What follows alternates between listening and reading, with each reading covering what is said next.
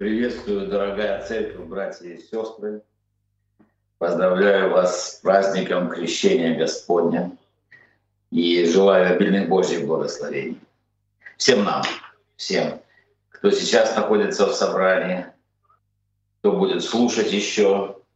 И желаю всем благодати, научиться от Господа, и чтобы мы с вами взяли уроки из этого дела, из этого события, которое оставлено нам на страницах Священного Писания. Непростое событие, и я хотел бы сегодня, чтобы мы не просто, вы знаете, очень хорошо мы поем, очень хорошо прославляем, но чтобы не было этой обрядностью какой-то, чтобы мы сегодня прочитали Слово Божье, ведь мы же не, не народ, который не научен, мы должны быть научены истинам Священного Писания.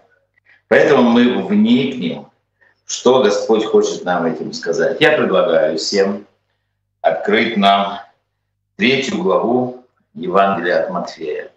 И мы ее сейчас всю прочитаем, потому что она вся говорит о крещении Господнем. Вот вторая глава Евангелия Матфея говорит нам о рождении Иисуса Христа. И заканчивается она тем, что Иисус Христос да Иисус Христос поселился в городе Назарет, да сбудется реченное через пророка, что он Назареем наречется. И потом Евангелие замолкает на целых 30 лет. Замолкает и ничего практически не говорит нам, но только когда он был 12 лет, упоминает нам еще раз Евангелие о нем, и больше никаких сведений. Иисус Христос жил, Иисус Христос, Иисус Христос жил, и Он служил, Он эм, возрастал, Он сформировался, и вот Слово Божье говорит, что Он вышел на служение. Итак, Евангелие Матфея, 3 глава. В те дни приходит Иоанн Креститель, и нам здесь Слово Божье показывает новую, новую личность Иоанна Крестителя. Нового пророка, который, Слово Божье говорит, сам Иисус Христос сказал, не приходил на землю, кроме Него самого, кроме Иисуса Христа, пророк больше, чем Иоанн Креститель, из рожденных женами. Так вот, в те дни приходит Иоанн Креститель, и проповедует в пустыне Иудейской. И говорит, покайтесь, ибо приблизилось Царство Небесное. Ибо он тот, о котором сказал пророк Исаия, глаз вопиющего в пустыне, приготовьте путь Господу, прямыми сделайте стези Ему. Это третий стих. Здесь говорится об Иоанне Крестителе что пророк Исаия о нем говорил. Сам же Иоанн имел одежду из верблюжьего волоса и пояс кожаный на чреслах своих, а пищей его были акриды и дикие мед. Тогда Иерусалим и вся Иудея и вся окрестность Иорданская выходили к ним и крестились от него в Иордане, исповедуя грехи свои. Увидев же Иоанн многих фарисеев и садукеев, идущих к нему креститься, сказал им, порождение ехидное, кто внушил вам бежать от будущего гнева, сотворите же достойный плод покаяния. И не думайте говорить о себе, в себе, отец у нас Авраам, ибо говорю вам, что Бог может из камней сих воздвигнуть детей Авраама. Уже из секира при корне дерева лежит, всякое дерево, не приносящее доброго плода, срубают и бросают в огонь. Я крещу вас в воде, в покаяние, но идущий за мной сильнее меня. Я недостоин понести обувь его. Он будет крестить вас Духом Святым и огнем.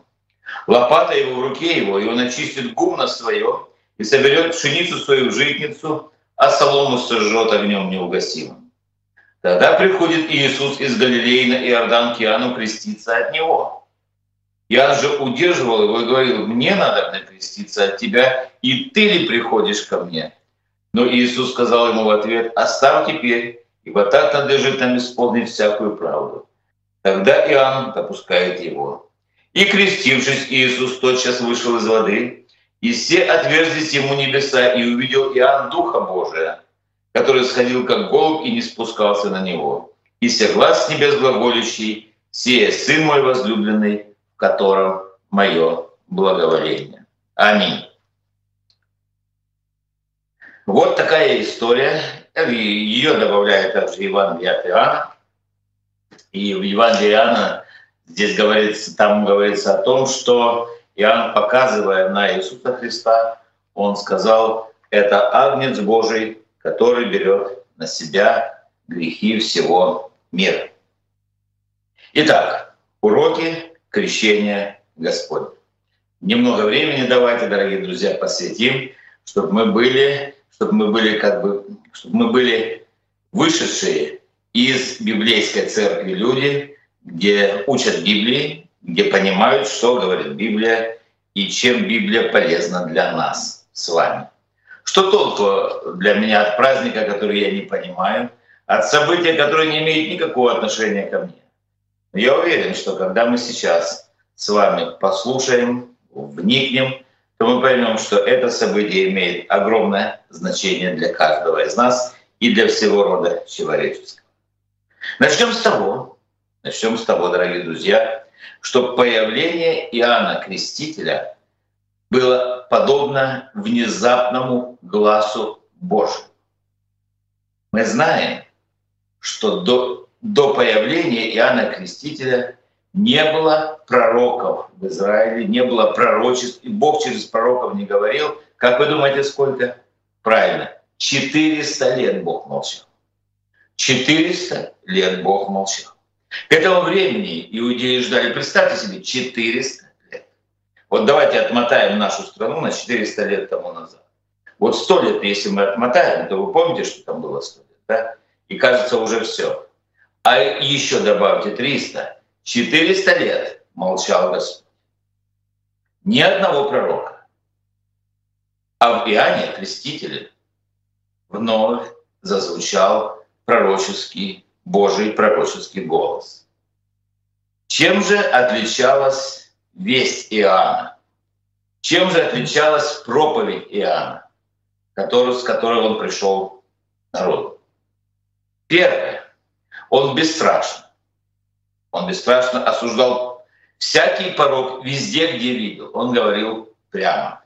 В нем не было никакой политкорректности. Он говорил, как оно должно было быть. Иоанн порицал Ирода. Только представьте себе, никаких прав человека, ничего. И нужно порицать царя Ирода. Знаете, он и поплатился за это, ему отрубили голову. Он порицал Ирода за его нечестивый и противозаконный брак. Иоанн упрекал садукеев фарисеев. Они были руководителями официальной, можно сказать, государственной религии в тот момент за то, что они погрязли в ритуалах, формализме, в литургиях, и им не было дела до людей. Где бы Иоанн не видел порог или грех, в государстве ли, церкви ли, у толпы, он бесстрашно и бескомпромиссно говорил об этом. Он был подобен свету. И Слово Божье в Евангелии от Иоанна говорит, что он был свет, но это не свет, он не был Богом, он просто отображал свет. Он был, он нес, он как светильник горел, освещая темные места. Это был Иоанн, пророк. Второе. Иоанн настойчиво призывал людей к праведности. Он восстанавливал в народе Божьем нравственные законы Божьи. Он не только осуждал людей за то, что они сделали, он призывал их поступать правильно. Он говорил, сотворите достойный плод покаяния. И мы сегодня, когда призываем человека к покаянию, мы ожидаем, как церковь, мы ожидаем от него достойный плод покаяния. Иоанн Креститель поступал точно так. Он не только осуждал людей за то, чем они были. Знаете, он как бы вызов им бросал. Стать такими, какими они должны были стать. И он говорит, что ты сможешь стать праведным человеком. Он указывал людям на возможность делать добро и быть добродетельными. Если мы можем так сказать, то Иоанн Креститель показал нам, как церкви сегодня, высокий нравственный идеал. Далее Иоанн пришел от Бога из пустыни. Он пришел к людям после того, как получил долголетнюю подготовку, будучи наедине с Богом. Он, знаете, как бы появился, как бы ворвался в ту жизнь, которой жил Израиль, темнота. Пришла полнота времени, Слово Божье говорит. Пришла полнота времени. И вот в эту полноту времени заканчивается Ветхий Завет, начинается Новый Завет. И прежде чем заговорить с людьми, Иоанн долгое время говорил с Богом. Он провел годы и годы в общении с Богом. Он был проповедник, он был учитель с громким, сильным голосом пророка. И он приходил, пришел прямо от присутствия Божия. И сегодня проповедник не может просто так выйти. Вы знаете, если он просто так придет, это просто слова, иногда даже нелепые. Проповедник должен прийти после присутствия Божия. После, после того, когда он получит Слово от Господа. Иоанн получил Слово от Господа.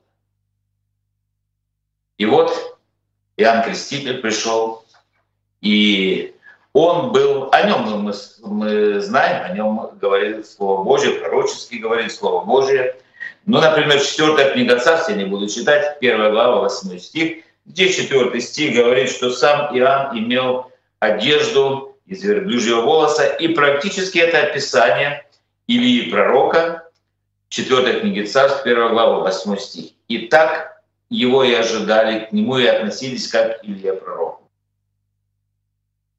Слово Божие в Евангелии от Матфея связывает Иоанна Крестителя с пророчеством, которое записано в книге пророка Исаия, 40 глава, и 3 стих здесь говорит, просто цитируем Исаию. Исаия, 40, 40 глава, 3 стих. «Глаз вопиющего в пустыне, приготовьте путь Господу, прямыми сделайте стези его». Представьте себе, за 700 лет пророк Исаия проповедовал и говорил об Иоанне Крестителе. «Приготовьте путь Господу». В древности на Востоке дороги были очень плохие. Вы знаете, они о себе говорили, была такая восточная поговорка, есть на Востоке у людей три несчастья. Болезнь, голодный желудок, люди болели, есть было нечего, беднота и ужасные дороги. Но вы знаете, есть и в некоторых народах пословица сегодня, что является болью некоторых не, не я не буду первую часть пословицы говорить, ну а вторая это часть это плохие дороги. Сегодня некоторые народы говорят о себе так. И вот мы знаем, что в Израиле некоторые дороги, например, Соломон построил из базальтового черного камня дорогу. Римляне строили хорошие дороги, но в основном были ужасные дороги. И он говорил, Соломон построил дорогу, называлась царская дорога. В Риме были царские дороги, император ездил по этим дорогам. И образно Иоанн Креститель говорил, что в своей жизни ты должен построить дорогу сердцу своему, для того, чтобы царь царей и Господь господствующий пришел в твою жизнь. Неровности, ямы, ущелья засыпать нужно, горы должны склониться, и Господь должен прийти в сердце твое. Таким образом, Иоанн Креститель проповедовал, и люди признали в нем пророка, люди признали в нем проповедника, люди признали в нем голос Божий. Он говорил, говорил как слава Божья. И народ начал слушать его. Народ начал слушать до такой степени, что люди начали приходить к нему каяться. Знаете, мы сейчас будем говорить и о покаянии. Что такое в Израиле покаяние? Но сразу я вам скажу, крещение Господне. До этого события евреи не крестились. Они и после этого события не крестятся. Только те, которые поверят в Мессию э, Машеха, в Иисуса Христа. Но до этого события евреи не крестились, и Слово Божье нам не говорит об обряде крещения. И здесь происходит что-то новое. Они начинают креститься. Он проповедует им покаяние, они исповедуют свои грехи, они каются, и они крестятся. И с чего начинается проповедь Иоанна Крестителя? Седьмой стих здесь говорится. Увидел Иоанн. Вы знаете, он начал с угрозы. Вот точно сегодня проповедники не начинают с угрозы. Вы знаете, мы стараемся расположить людей, мы стараемся привлечь внимание людей. Иоанн начал свою проповедь с угрозы. Он увидел многих фарисеев и садукеев, идущих к нему креститься, сказал им, «Порождение Ехиднины, кто внушил вам бежать от будущего гнева? Сотворите же достойный плод покаяния». Мы знаем эти стихи порождения Ехидины, мы иногда даже шутим над этим и говорим, что о некоторых людях, вы знаете, говорим порождение. О чем здесь говорится? Здесь говорится, он же пришел из пустыни. Пустыня, трава, сухая трава. И вы знаете, бывало так, что загоралась эта трава. Загоралась это, это низко, без, без дождей, без ничего, земля сухая, трава загоралась. И как только трава загоралась, и она горела, вот знаете, целым таким фронтом шла, горела трава, и всякие присмыкающие, змеи, ящерицы, и все это присмыкающее, что жило в норах, в земле, закапывалось, они бежали от этого огня. И он говорит на Садукею и Фарисею, вы как подобны этим присмыкающимся, который огонь идет, огонь поедающий идет, и вы спасаете жизнь свою, вы просто убегаете без покаяния. Вы идете на крещение, думая, что это вам поможет. Вы знаете, и он таким образом сравнивая их как с этими змеями, различными змеями, дети ехидные, он обличал их и говорил, подождите, подождите креститься, иначе вы будете просто мокрые грешники. Вам нужно сотворить достойный плод покаяния. Они, знаете, у евреев было такое еще. У них родоначальник еврейского народа — это Авраам. Авраам — великий человек у Бога, и они говорили «наш отец Авраам». И неоднократно мы читаем Слово Божье «наш отец Авраам». Однажды Иисус Христос сказал, что прежде нежели был Авраам, я есть. За это они захотели его побить камнями. Но что они имели в виду, когда Иисус Христос, что Он имел в виду, когда он, Иисус Христос говорил им, и не думайте говорить, Отец у нас Авраам. Почему он так предупреждает? Почему он так? Потому что, вы знаете, представление Иудея, мы читаем, читайте Бытие 12 главу, это был неопровержимый аргумент, что иудеи, произошедшие от чресл Авраама, они особый народ, и у них перед Богом исключительное место. Потому что отец Авраам великий человек у Бога. И ради Авраама весь Израиль имел спасение. Что бы ни делал иудей, но так как он сын Авраама, он наследует мир грядущий. Они говорили, что все израильтяне имеют свой удел в мире грядущем. Абсолютно все. От спасительных достоинств отцов – вот отцы были такие, и помните, отцы ели ману в пустыне, вот отцы, ради отцов, да. Что за, э, они даже говорили, что за заслуги Авраама Моисей смог взойти к Господу и получить закон, что за заслуги Авраама был благословен и услышан царь Давид. Вы знаете, они даже говорили, если бы дети Авраама вдруг оказались мертвыми телами, и кровь не циркулировала по их сосудам, то ради Авраама Господь оживил их, и Таким образом, они старались как бы жить на духовном капитале прошлого. Нельзя жить на духовном капитале прошлого. Авраам и Авраам, а грешные фарисеи садукеи и многие-многие-многие израильтяне, которые грешили, это грешные люди. Хотя по плоти они дети Авраама. Не может и сегодня человек за заслуги безгрешного отца попасть в Царствие Небесное. У Бога нет внуков, у Бога есть только дети. И Бог говорит через Иоанна Крестителя, и не думайте говорить, что отец у нас Авраам.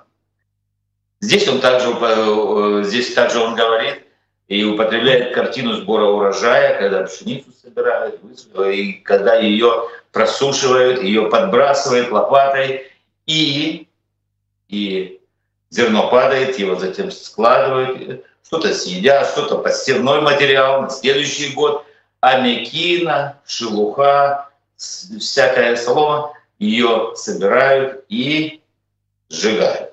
Он говорит о бесполезных деревьях, которые не приносят плода. Все это он говорил по отношению к фарисеям и садукеям. И сегодня он говорит каждому из нас.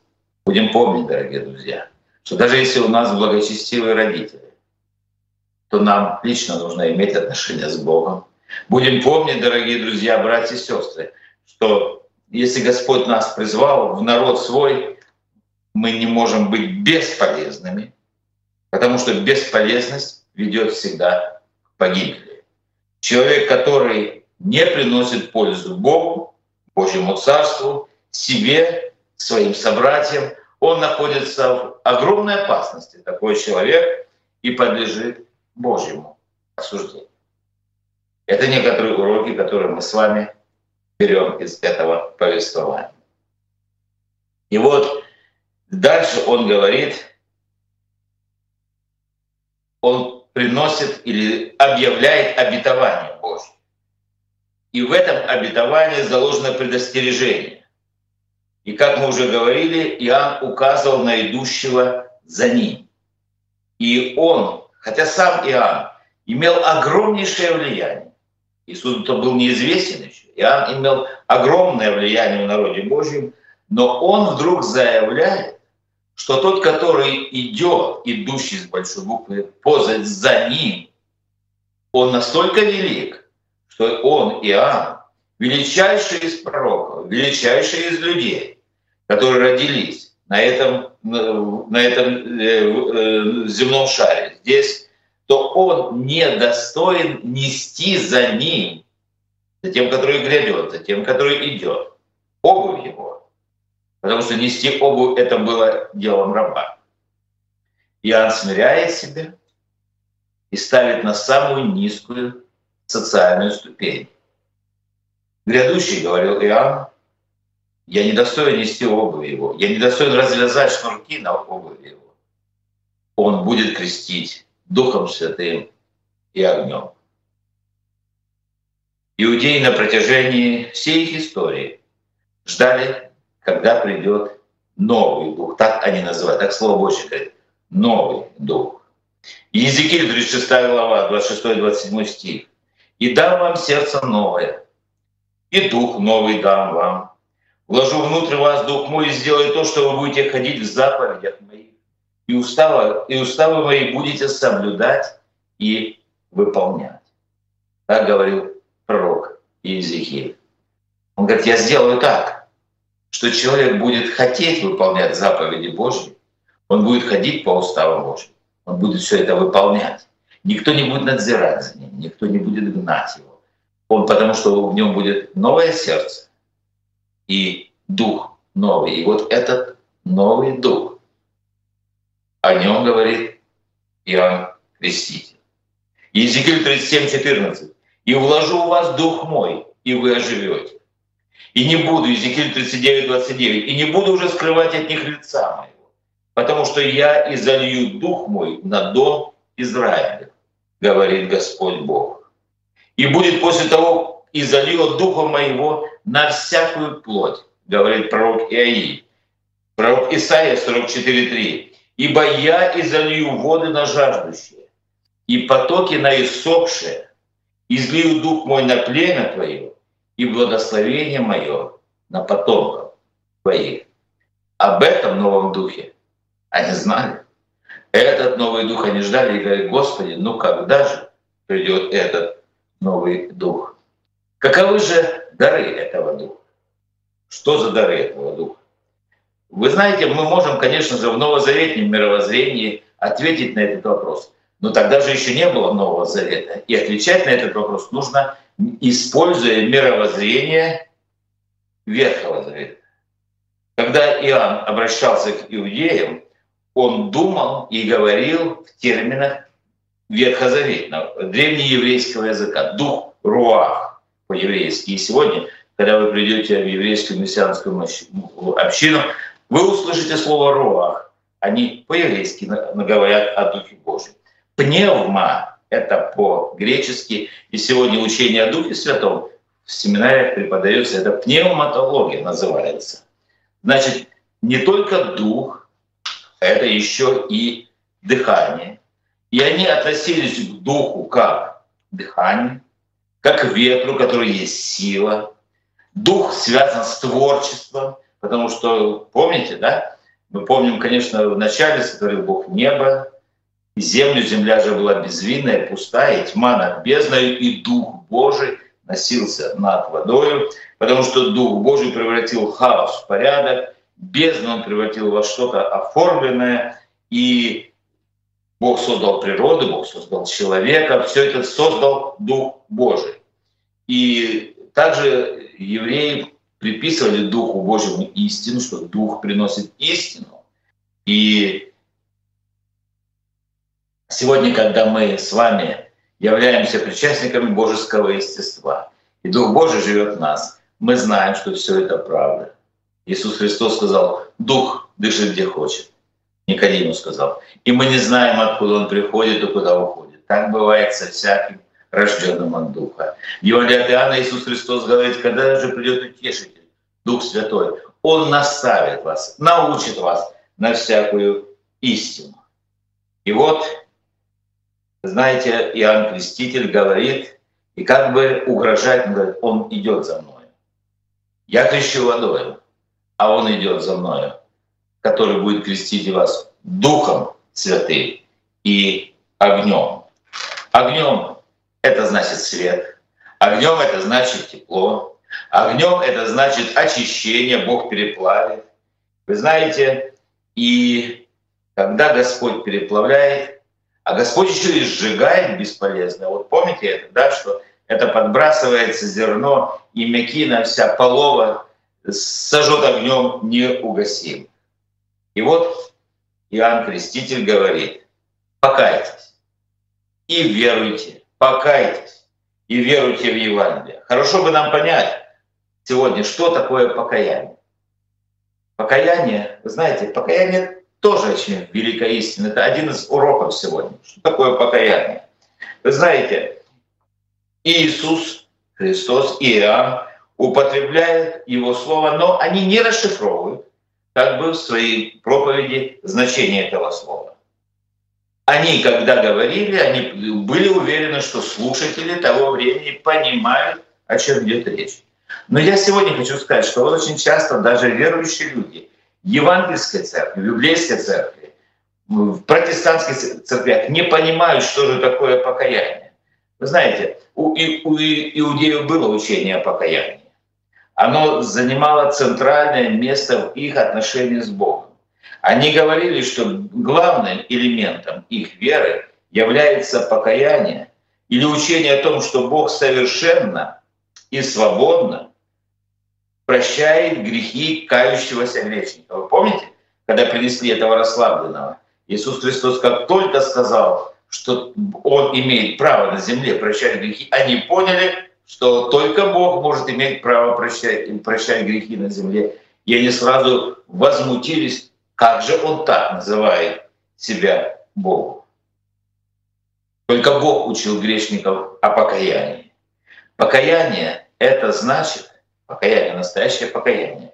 Это значит, что человек изменяет свои мысли, свое отношение, и он просит у Бога прощения, И когда никто за ним не наблюдает, и когда у него в жизни хорошо, и ему опять, ему опять выпадает возможность согрешить, а человек не грешит. Я покаялся. Я больше так делать не буду. И это называется достойный плод покаяния. Извиниться – это еще не измениться. Об этом говорит Иоанн, Иоанн Креститель. Вы помните, когда, когда э, жители Ниневии, они во вретище, одежды пеплом посыпали. Как вы думаете, а иудеи говорили, что Бог обратил внимание на их разодранную одежду, рваную одежду, пепел, которым они посыпали воду? Нет. Бог, это был внешний как бы знак. Они так, таким образом сигнализировали Богу и говорили, Господи, мы покаялись, мы больше ни при каких условиях не будем совершать грех. Мы теперь служим нашему Богу. Смотрите, в книге пророка Исаия, 1 глава, 16 стих иудеи из этого стиха брали себе как бы, как бы стандарт покаявшегося человека. Исайя 1.16. Вы помните, он говорил, придите и рассудим, если грехи ваши как багряные, как снег убелю. Почитайте дома первую главу Евангелия от Исаия, читаем 16 стих. Бог говорит, омойтесь, очиститесь. Это ступени покаяния. Удалите злые деяния от очей моих. Удалите злые деяния ваши от очей моих. Перестаньте делать зло. Научитесь делать добро. Это все элементы покаяния. Ищите правды. Спасайте угнетенного. Защищайте сироту. Вступайтесь за вдову. Это жизнь человека, который покаялся. Поэтому, дорогие друзья, братья и сестры, мы будем наблюдать за жизнью. Это урок сегодняшнего события. Как мы, как мы относимся к нашему покаянию. Если мы покаялись, покаяние есть плод, и мы удаляем злые деяния дочей Божьих от наших дочей, мы смиряемся пред Богом, мы идем за Господом во что бы то ни стало, мы делаем добрые дела, мы живем добро, добродетельной жизнью и прославляем нашего Господа.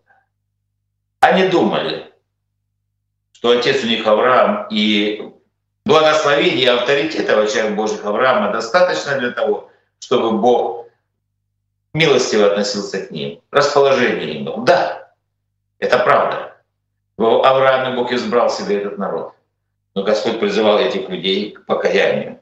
Потому что если грешник, несмотря на свое происхождение, продолжает грешить, он погибнет.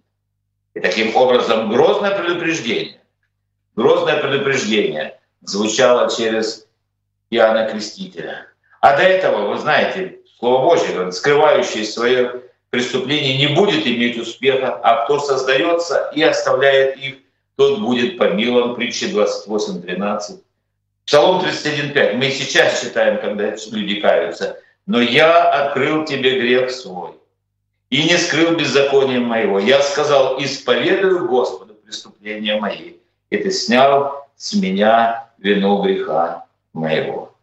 Мы, конечно же, за экономию времени не будем перечислять многих знаменитых людей, которые покаялись, и Бог прощает беззаконие. Кто Бог, как ты? Михея 7:18.